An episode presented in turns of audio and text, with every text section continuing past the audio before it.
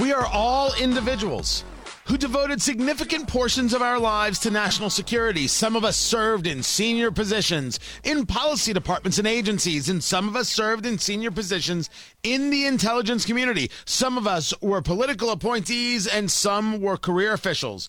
Many of us worked for presidents of both political parties. Perhaps most important, each of us believes deeply that American citizens should determine the outcome of elections, not foreign governments. All of us agree with the founding fathers' concern about the damage that foreign interference in our politics can do to our democracy. It is for all these reasons that we write to say that the arrival on the U.S. political scene of emails purportedly belonging to the Vice President Biden's son, Hunter, much of it related to his time serving on the board of the Ukrainian gas company Burisma, has all the classic earmarks of a Russian information operation. This was a letter that went out in October of 2020 to refute the emails as the New York Post broke the story of Hunter Biden's laptop and the emails that were on there, denoting this information, the deals, the shadiness. How in the world did the laptop even get there? And Jim Clapper, former director of national intelligence, Mike Hayden, former director of the Central Intelligence Agency, John Brennan, former director of the Central Intelligence Agency, Rick Ledgett, former deputy director, National Security Agency, and more. They all said this was Russian disinformation and fake news. And if that's the case, why'd the New York Times come out today and say, oh, yeah, those emails, totally legit? Tony Katz Tony Katz today. It's great to be with you. Ed Morrissey joins us right now. He is the Capo di Tutti Capo over at hotair.com, one of the Townhall properties. Of course, I do work at redstate.com. You can use promo code KATZ and get a discount on my videos uh, that are there. Uh, you've got the story. New York Times says the New York Post scoop on Hunter Biden's uh, laptop is legit and also buried the lead. Break down what it is the New York Times uh, said Ed Morrissey, and talk to me about the reverberations this is going to have.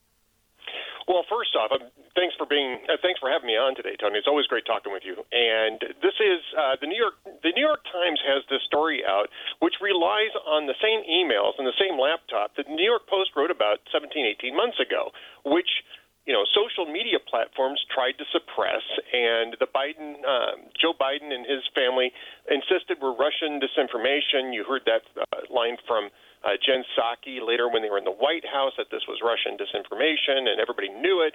Um, we all knew that that was not true because this had been this data had been authenticated. There were other uh, there were other authentications for this, but the mainstream media did not want to cover this story. Now, uh, the New York Times is reporting that the Department of Justice is proceeding with a number of different investigations of Hunter Biden on uh, violations of the Foreign Agent Registration Act. That's the same law that tripped up Paul Manafort. People were, might recall that, uh, and uh, and other issues regarding corrupt payments. And this is the same story that the New York Post uh, ran when it, when it uh, revealed these emails uh, from the laptop.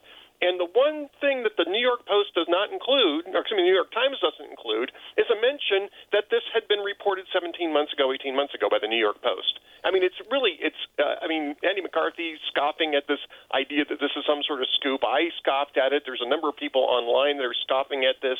This is not a scoop. We knew about this before the election. It's just that the media lied to us and said that it's not authentic, it's it's misinformation, it's a Russian collusion too. Uh, you know, Biden boogaloo. It was crazy. But it's more. It's it, it's more than the media lying to us. The letter that I just read from which is signed by all of these people who served in the best interest of the United States and believe what the founding fathers uh, believed. We didn't need a foreign power interfering with an election they did. How do they respond? These people who are gloriously on CNN and MSNBC, who gloriously claim to have a moral superiority to whether it's former President Trump or you or, or, or myself or everybody engaged in this conversation. How are they going to respond to the New York Times basically screwing them over? Uh, I, I would. I will wait in, uh, with with great interest to see how how they react to that. You know, Michael Isikoff, who's I believe still at Newsweek, um, tweeted out that he didn't see this coming. And I don't know if he didn't see. It's it's hard to say what it is that he didn't see coming. If he didn't see the New York Times authenticating the Post report, or if he didn't see the, the fact that the emails were actually legit coming. It's it's hard to know exactly what he meant by that.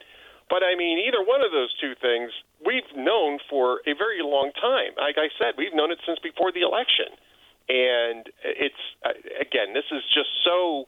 Uh, frustrating, and especially the the lack of recognition at the New York Times that this is a story that they were helping to debunk, you know, 17 months ago talking to Ed Morrissey of hotair.com.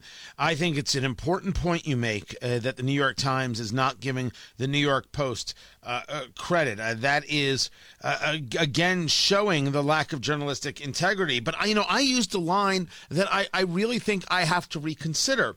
I said it was the New York Times screwing over uh, these, these so called leaders but if honesty is screwing over the progressive apologists, then we need to take a, a, better look at who these people are and why, when they engage conversations, they shouldn't be listened to. It, it, do we get to a place and is there going to be a conversation loudly amongst amongst whether it's it's it's uh, new media and social media even if it doesn't get to cable news media about how not only do we not trust the institutions but we don't trust the people who say because of their title they should be trusted?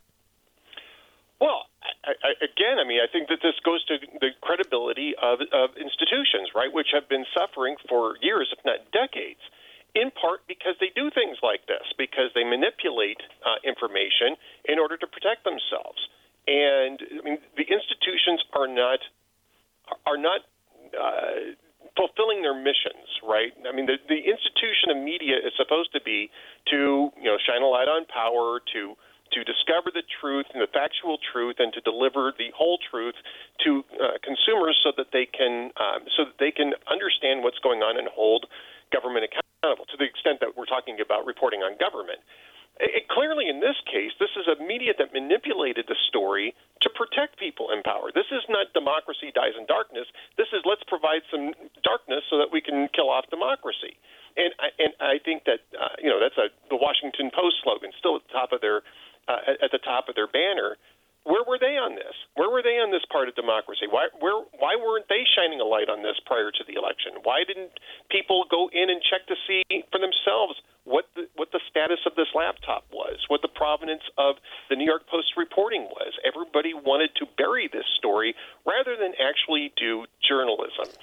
So let's now ask ourselves. Eh, eh, eh, I would argue, Ed, that you live more in the journalism world than I do. I am definitely a commentary guy. I I, I, I do break stories from time to time, but I, I play in commentary. I play I, I play in, in, in, in the philosophical question. I play in the entertainment uh, space. I would argue that you engage much more in, in a political theory space and in a journalism space than I do. Your book, which sits on my bookshelf, if you've ever seen me do TV, your book is behind me, Going Red, uh, which you can find at Amazon.com, wherever fine books are sold. You want know how elections are won, there are a couple counties that if you target in certain areas, uh, you can win elections in that state. Ed broke it down, the book Going Red at Amazon.com.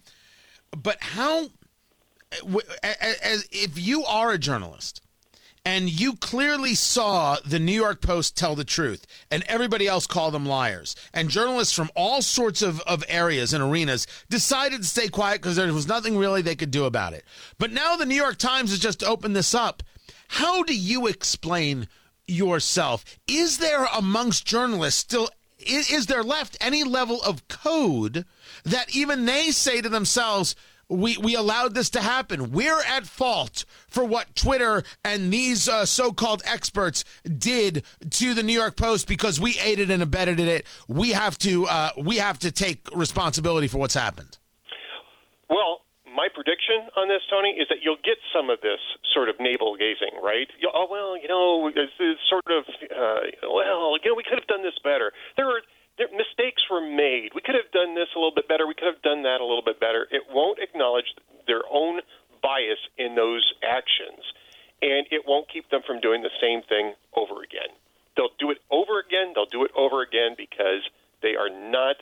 They are operating in political interest, interest, uh, the, the so-called claimed interest of informing the public um, impartially. Do we get from this the ability to reach out to Americans and say, this is what we're talking about. This is what one truly political party is doing to to another and we're really not even to another doing to all of us this is what one political party is doing to the totality of america regardless of your party and we should ask ourselves whether or not we want this is there something in this that's going to be translatable to america at large that could have an effect on midterms and on culture well again, I'm not sure that you're going to see anything like that from the institutions that you know the the, the well-known institutions, right? I I mean the fact that the New York Post wouldn't uh, New York I mean the New York Times wouldn't even mention the New York Post's role in this is I think a, a really good demonstration as to how much of that you're going to get. However, I think what it does do is it continues to erode the credibility of those institutions and forces people to look for information elsewhere, and that's where they turn to talk radio. They turned to Tony Katz. They turned to HotAir.com. They turned to other uh, other uh, outlets that actually handled this properly and and who which understood. You know, even when we were covering it, we were saying, "Hey, look." This is interesting. I'm not sure where this is going, but if it's true, then this is really bad. And we have to understand, you know, certain provenance here. Rudy Giuliani was involved in the in getting the laptop, so you know, you had to you had to say, well, look, this could be a, this could be a campaign dirty trick. Just not sure. But the more this came, at least we were talking about it, and we were covering it like a news story, not burying it with a blanket to try to strangle it.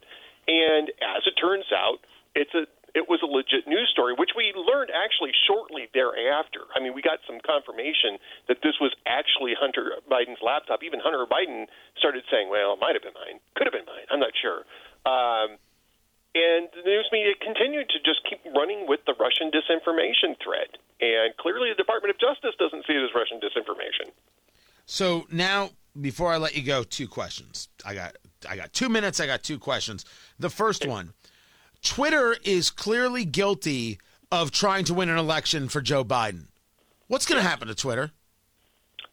I well, I think it just continues to lose its credibility. I think that uh, you know there's there's been attempts to try to find ways to get a competitor to Twitter, but the problem I think with those efforts is that they're so partisan that it just doesn't have any attraction. I think what needs to actually happen is to have a sort of a nonpartisan uh, com- competitor, like a real commercial competitor, something something that's not even about uh, which which party wants to say what. And if you get some something like that, if you get a platform like that going, then I think it drains off Twitter. But I mean, as long as Trump is launching these things, it's just not going to compete. The follow up is um, Hunter Biden is involved in some shady, shady stuff. Is there going to be anybody out there who is going to take these emails, knowing that they're all legit, now knowing they're all legit, and say, maybe there does need to be other investigations. Never mind what's ha- what's happening on a federal level. Is there anything that comes of this uh, th- that uh, either affects Hunter or affects Joe Biden? Well, two things. I think legally, really, it's the Department of Justice has has uh, has the lead on this. I don't think Congress. Well, Congress is certainly not going to get involved as long as Nancy Pelosi and Chuck Schumer run Congress. Uh, after the midterms happen, then potentially you're going to have a role for Congress. But right now, I think it's the Department of Justice really has the lead on this, and apparently they're not dropping it. So that's at least that's at least an encouraging sign. But I think it does come into play in the in, in the midterms. I think that the lies about this come into play in the midterms, and I think it's just another way that Democrats are really going to get the heck beat out of them uh, when the midterms come along.